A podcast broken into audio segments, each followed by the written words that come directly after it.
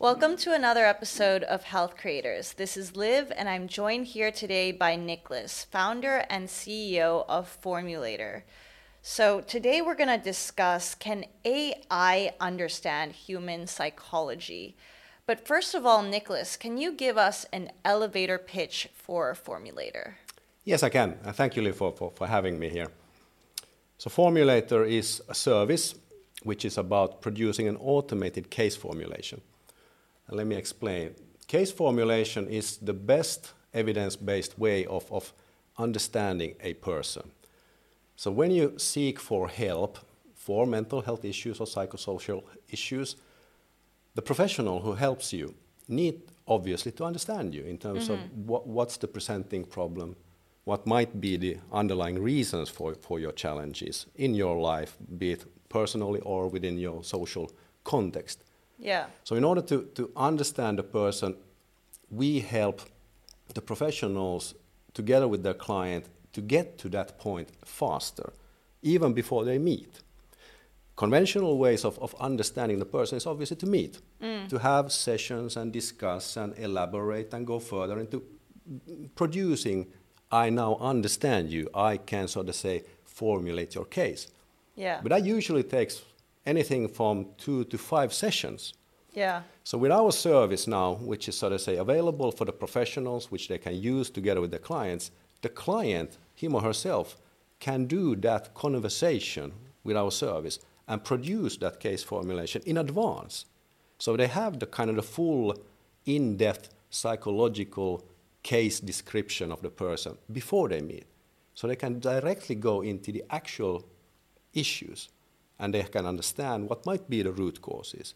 And the professional can start immediately from the first session or from the first meeting to build valid hypotheses for how the care plan should mm. look like. So that's kind of the, the, the, the, the service that we provide. So the AI basically understands um, the person's kind of uh, mental health history um, and the maybe root causes that could be causing that, and then suggest to the um, therapists um, essentially um, options? Yeah, I wouldn't say that the AI understands the person. AI is a component in our service in order to mm-hmm. produce mm-hmm. a very sort of say good user experience so that the conversation yeah. flows in an empathic and safe way. That's how yeah. we use AI mostly now in terms of getting into the, the, root causes, the psychological reasons and the mm. aspects of psychology and one needs to sort of say understand as, a, as the professional, we use a lot of sort of say root, uh, rule-based uh, uh, um, diagnostics in order to understand. So we, yeah. we ask in the conversation the person that could you, in your own words, describe what is the challenge that you're currently having? And then we dig in deeper in kind of asking clarifying questions. Does this occur? Or are mm. you having any symptoms of this? So we do sort of say kind of quote unquote also diagnostics. Yeah. And the AI component is mostly to sort of make sure that the conversation flows naturally and it keeps the kind of the, the mm. client engaged in the conversation so that the client actually uh, would would experience the conversation to be a good one. Yeah. So we don't want to use AI now to say draw conclusions or draw draw diagnostics or draw any sort of say clear clear sort of say uh, um, suggestions on, on what your actual re- cause of issue is, or to give you very precise that do this or do that. Don't do that because that's what the professional need to do. Mm. So we're combining sort of say the best of two worlds you have the machine, which yeah. is quick and precise and accurate and can do very much of that, so to say, if I say cumbersome labor of gathering information. And then you have the professional with the human skills to actually do the reflection and the kind of the empathic care. So we, that's what we want to do, combine the best of two worlds. So when we talk about can AI understand human psychology, do you think that we're far from that now? Ah, that's a good question. It's kind of everything is always relative to, to, to what do you compare it to. I would say that if, if we kind of look backwards in terms of how machine learning and AI and, and uh, large language models have improved massively, I would say that AI as a methodology and technology has progressed hugely. But can, can you so today find a either a service or an application, a methodology that you would just kind of use to explain me? No. It can assist in kind of gathering information. It can assist Yeah. you in sort of say. Let me perhaps be clearer. If you have something which is where you have a very precise challenge, let's say you have a kind of a very clear uh, phobia or a certain kind of clear so to say, social anxi- anxiety issue, Yeah. then AI can give you very precise, so to say, recommendations Yeah. in terms of do this or, or, or try that or, or uh, kind of educate and, and, and train and, and help people to be more skillful in coping and such. Yeah. But I wouldn't say that AI can help you reflect, which is what we humans do. We reflect on ourselves, we reflect on ourselves in relation to other people, in relation to, to, to uh, uh, matters of importance to us. And that's where AI really can't help us yet. on the on the reflection side. Mm, exactly. Um, and just to to kind of take a couple steps back, so you're you did a PhD in psychology, um, in sadomasochism, um, and then went and worked at a couple of corporate organizations. Um, what were your learnings from from you know taking your PhD and then maybe like looking at human psychology from a behavioral standpoint?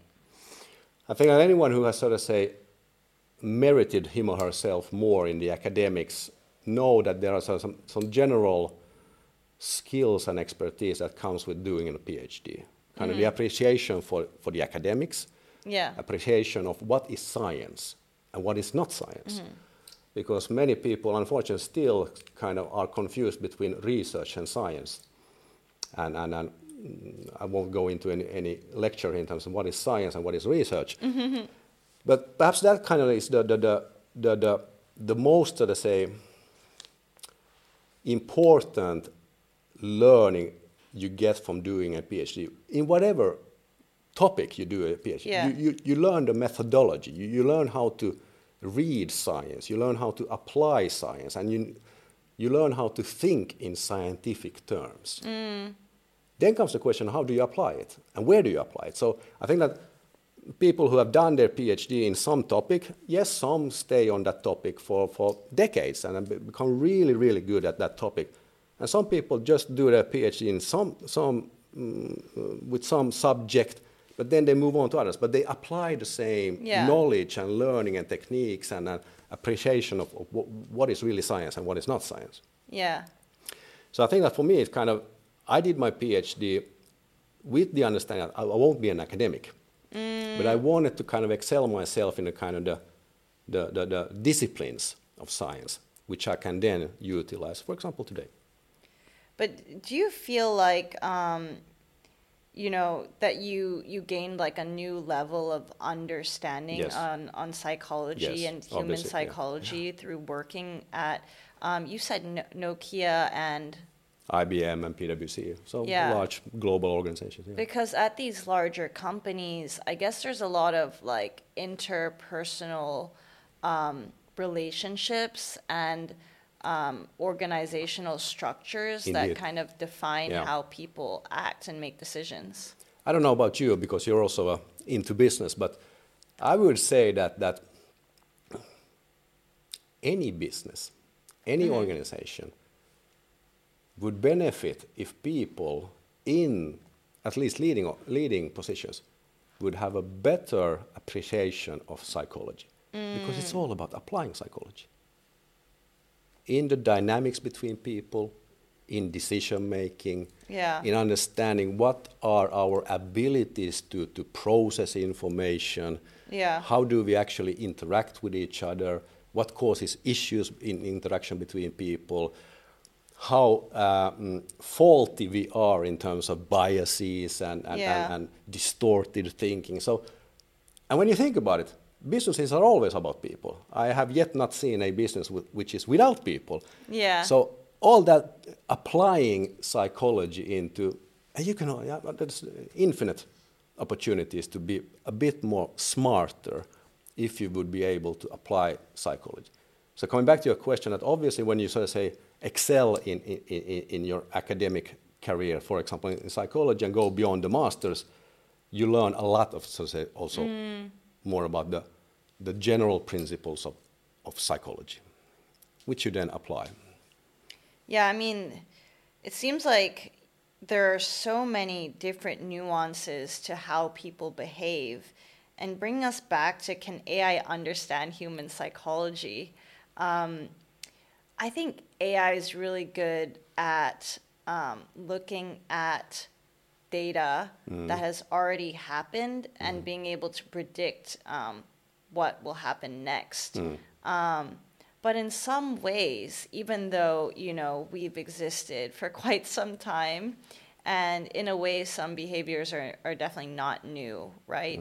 Um, human behavior and psychology is is very unpredictable. Yeah, i it is fascinating that, that, that it's almost like, let's not get too fa- philosophical, but will we ever learn to observe ourselves and learn about ourselves completely? Because we are the subject of psychology and we mm. are the object at the same point. So I lost myself in my thought here in terms of, yes, we do have I usually kind of look at being human is that there, there's a large degree of, of us which has its roots in evolution, Yeah. which are kind of biologically founded. We have a physiology which kind of um, rules a lot of what we do Yeah. because it's evolutionary kind of triggered. It's evolutionary designed to keep us alive and to make sure that we can sort of say scan our environment and take good decisions on what, what is threatful and what is good for us. And so a lot of our behavior stems from the pure biologics. But then because we are humans and we have evolved to become conscious and aware and we can use imagination, so therefore we become also very complex and mm. complicated. So therefore we can never probably ever predict completely Yeah. what you think or what will happen next. I could say with some likelihood that if I would know you more, that perhaps I could say that, okay, perhaps there are some kind of general behavioral patterns that you, you usually follow. Mm.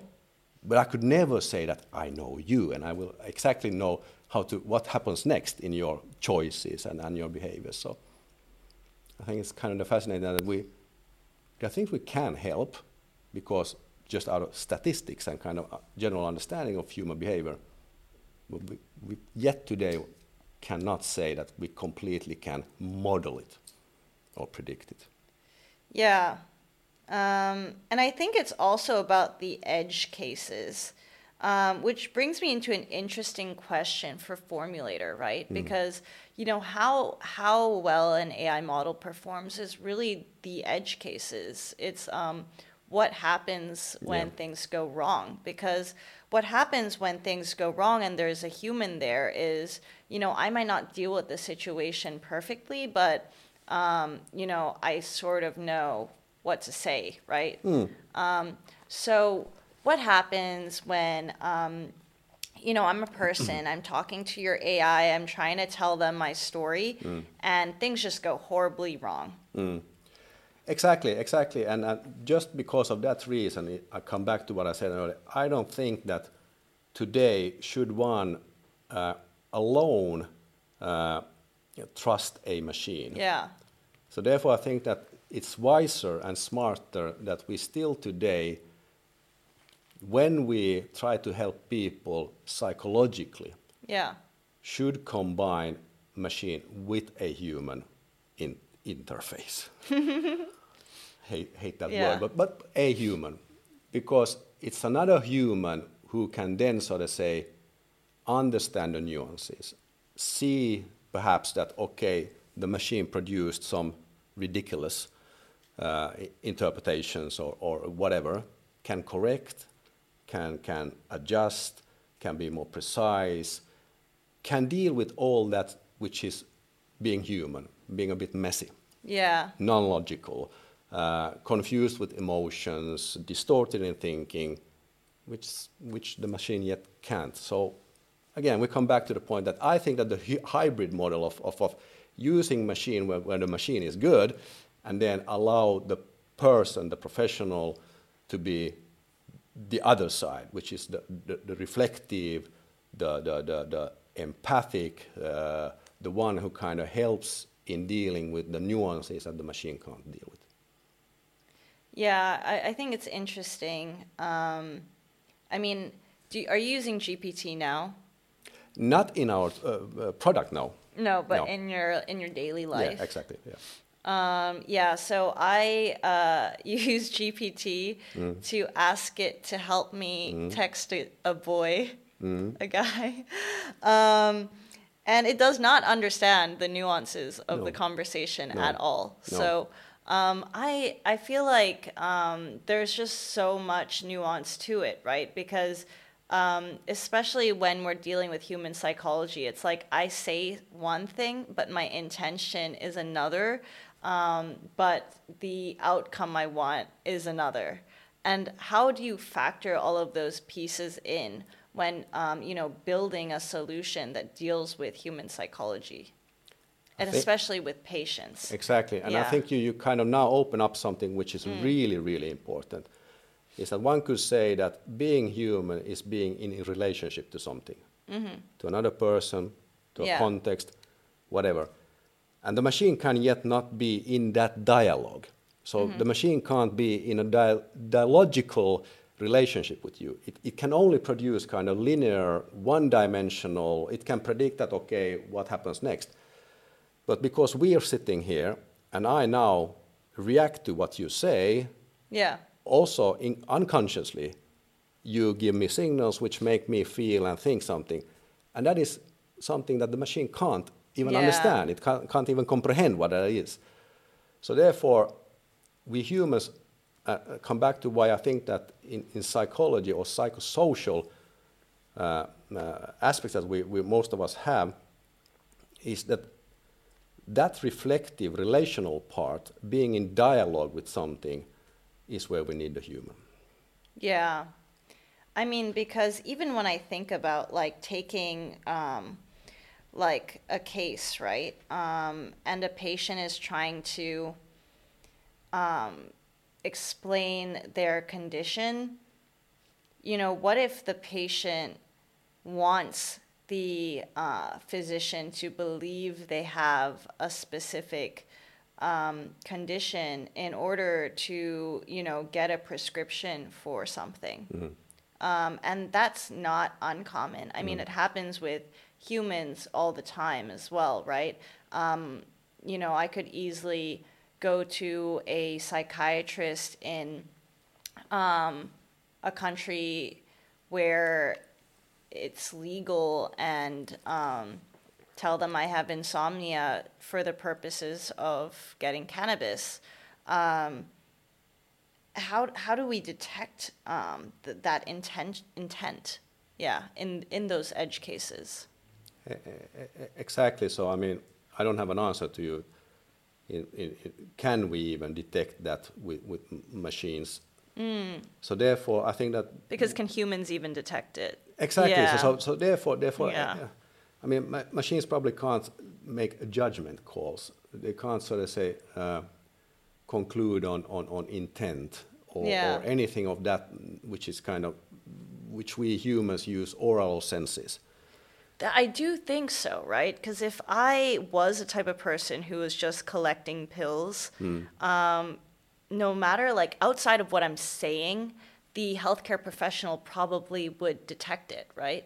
Somehow. Yeah, yeah, exactly. So, so, so, yeah, I think that, that most of trained professionals have, uh, by training, that skill to kind of uh, understand that this person in question now might have other motivations which are not present in her in her oral uh, statements of why mm. in her kind of own given motivations that there might be something else so the, again humans are still the best mean to understand that there might be discrepancies there might yeah. be uh, dual motivations there might be that you're saying something to me which you actually think it's good for you, but with my understanding and my knowledge and my training, I perhaps have another opinion, mm. uh, which is based on evidence and research. That, that, that why don't we talk about that?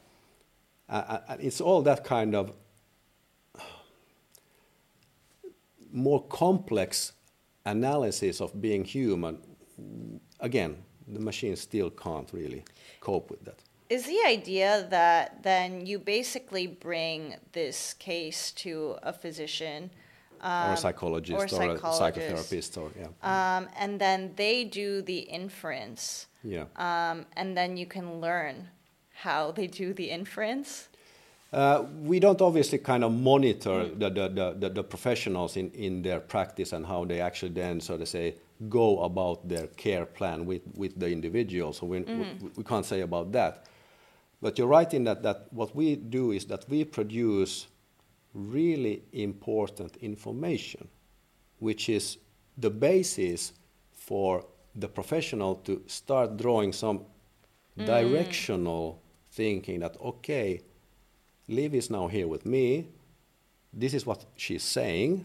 Yeah. This is how she experienced it and, and, this is how she herself tried to cope with it. Okay, I think I get a feel and started building some hypothesis for what might be the, the, the path uh, going yeah. forward together and, and, how I can help her. Uh, and, and we obviously mutually agree that would this be a meaningful objective for our working together? And then we agree on that, and then we have a kind of a, uh, a plan going forward. So yeah, we're not monitoring the, the, the professional in, in, in, how they actually then, on what modalities and what techniques they use, but mm. we want to provide meaningful psychological information that kind of gives them both a very uh, informative starting point. And then they together validate that the information that has been produced by the machine is good and meaningful, yeah. and it kind of describes to, to the to the best possible accuracy that this is yes this is why i'm here with now. Got it. And uh, what led you to build this company? Um, you mentioned earlier that uh, one of your co-founders is your wife. Um, yeah. that must be a really cool journey building that together. It is it is. We, we're kind of four, four founders and um, and it all started with yes my wife has has spent 25 years helping people in, psychotherapy. She has been very uh, um, good in, in, in research. Uh, she educates people in, in psychotherapy and, and evidence-based methods. And we, four of us, started to think that is there something we could do? Uh, because um, now I have to kind of e expand here that for the, for the listeners is that, that there is obviously this huge psychosocial crisis that is mm. around us in the world. Why are so many people in need of help? Yeah. And that's what kind of started us thinking about hey, there has to be something by which we can help the situation. And number one, we, we, we concluded that there are evidence based practices that need to be more widely understood. And that's mm. all about the case formulation. Is that there, there are certain ways to, to capture a person uh, so that you can be more impactful in the care that you then provide. Yeah. So that was number one. But then we thought, but that's not enough to just kind of go and educate all the professionals on, on how to do case formulation in the best possible way. But we wanted to also put it into a, a, a means, a machine, so that we can scale it mm-hmm. to more, so that the prof- professionals can meet more people, yeah. providers of help can meet more people, and people mm-hmm. who seek help would get faster access Yeah. to help. So that's why we combined case formulation as the psychological evidence-based methodology together with machine. And that brought us to think, let's build Formulator. And um, you probably get asked this a lot, but how is it working with your wife and being co-founders? Do you find it difficult to um, kind of split the time between, you know, work and life? That's an excellent question. Uh, I, I, do would say that anyone who thinks about it uh, should kind of reflect on it because Yeah. there are benefits in kind of mm. knowing each other and know, knowing Yeah. how the other thinks and know, knows where the other person's values are and what's important for the other person and, mm. and all, all that.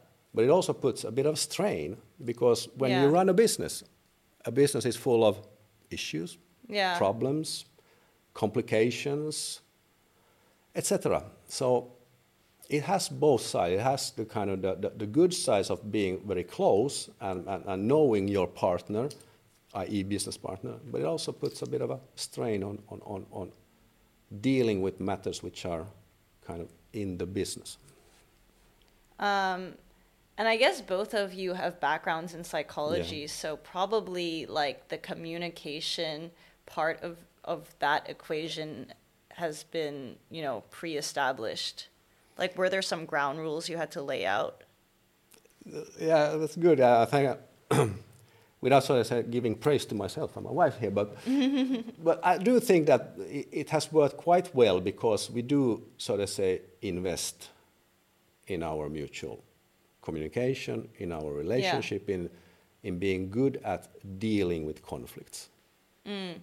So where I wouldn't call it uh, ground rules, but we have invested in it, and I think that anyone ac- actually you don't have to be married but if you want to work with someone close Yeah. i think the same rules apply you, you do need to sort of say have that relationship of trust Yeah. transparency respect so um, otherwise it doesn't work because i think that it comes back to some of these golden rules of, of, of, of startup and startups and do you have a founder match Yeah.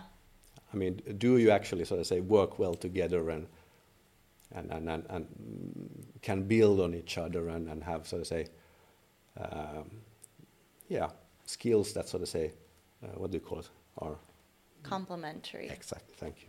I mean, I guess in that sense, doing a company with your um, wife probably is a big, um, like, what's it called when you mitigate risk, right? Because like co-founder breakup is probably one of like the biggest reasons um, startups fail. But uh, unless you're unless you're in a rocky marriage, it's actually it's probably a good thing because you have like an added layer of like reason why you'd stay together and work through things. Yeah. Yeah, it could be. Uh, yeah, I, I- think you're right. I mean, it, but it all comes down to actually, I don't think that the being in business together uh, is the key reason. I think that before that, you have to feel safe in your relationship.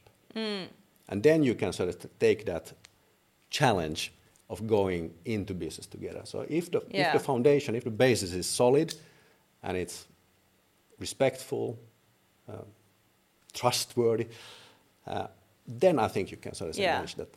And for the both of you, was this both the first time that you'd um, started a company? No, my, my wife has been an entrepreneur all her Oh, adult life. So, yeah, So that's helpful. yeah. And um, but this is your your first Yes. startup.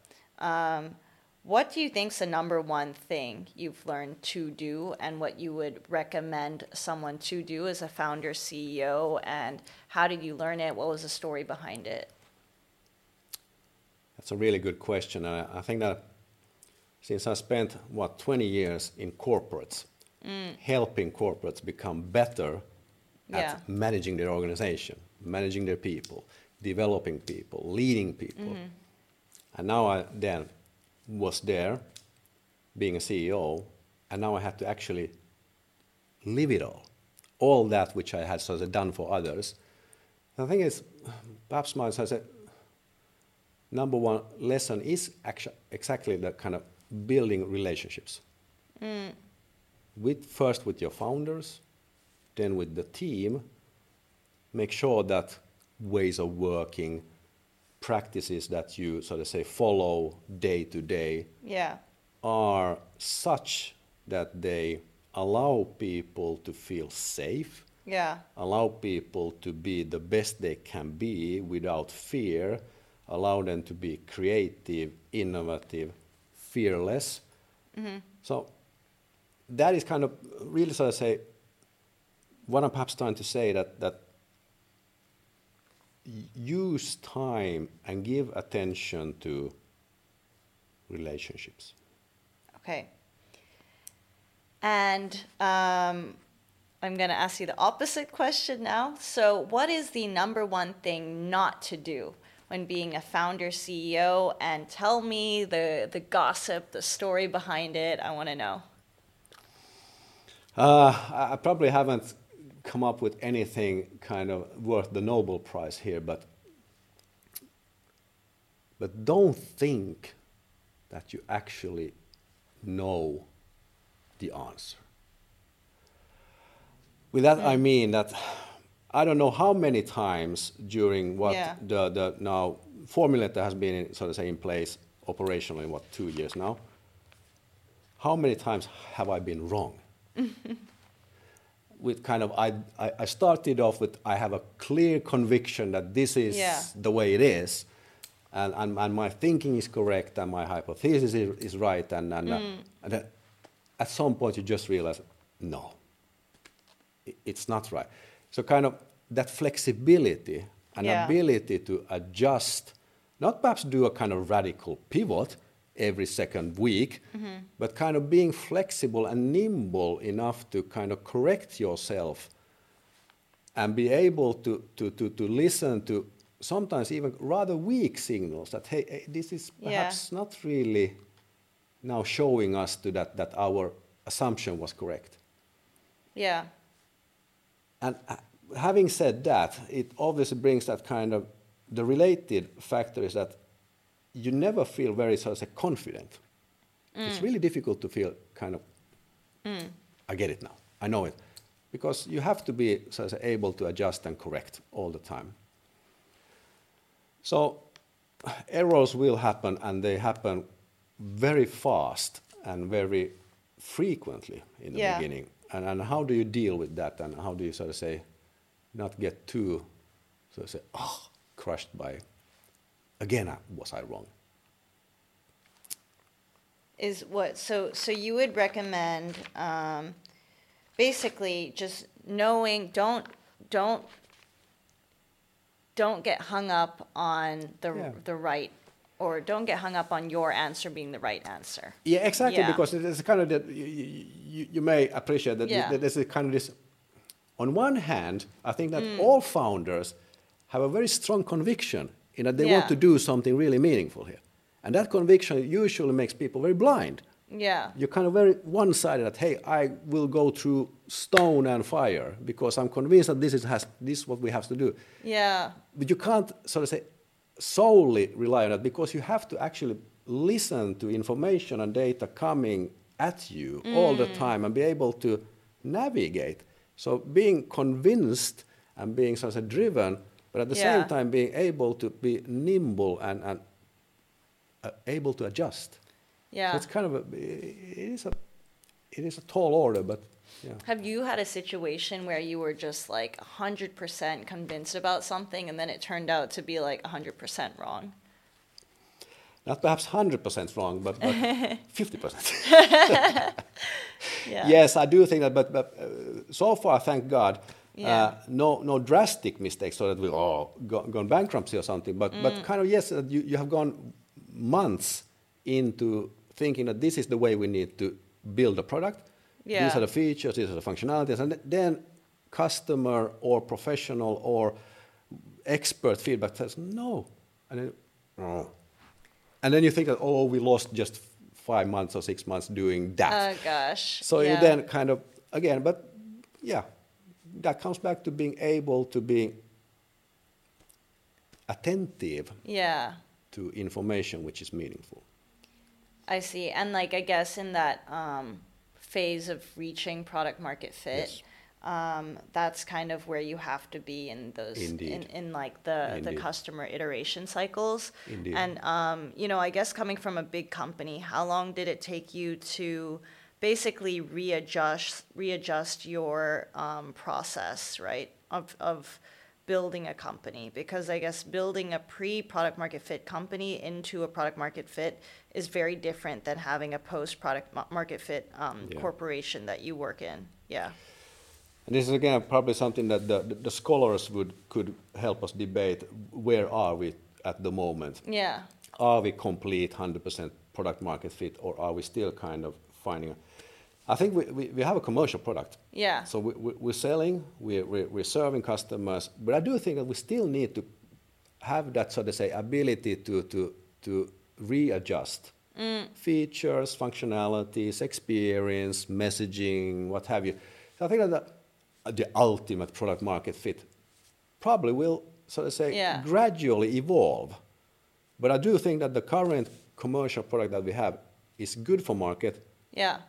But I hope that we can even become better in responding to the different nuances in how the customers will use our product. So the use cases will uh, educate us in terms of how we should uh, fix some of the content, fix some of the kind of how we report on it, and, and how we bring, so to say, Yeah. perhaps analytics about it, and, and so on. So Yeah, I, I know this talk was about can AI understand um, human psychology.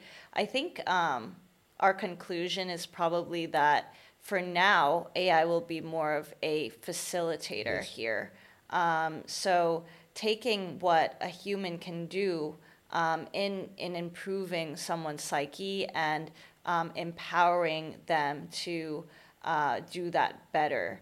Um, with that in mind, uh, I'd love to ask you our final question. Um, what is the number one impact you want to leave on the world with Formulator? I will give you two aspects to that question. I would be really happy and pleased if, in a couple of years, we would have made a significant mark into the professional community that they do case formulations more Mm-hmm. and use that as the principal way of understanding a person. And secondly, I would be really pleased if clients, like actual consumers, would say that Formulator is a tool and a device that actually helped me understand myself.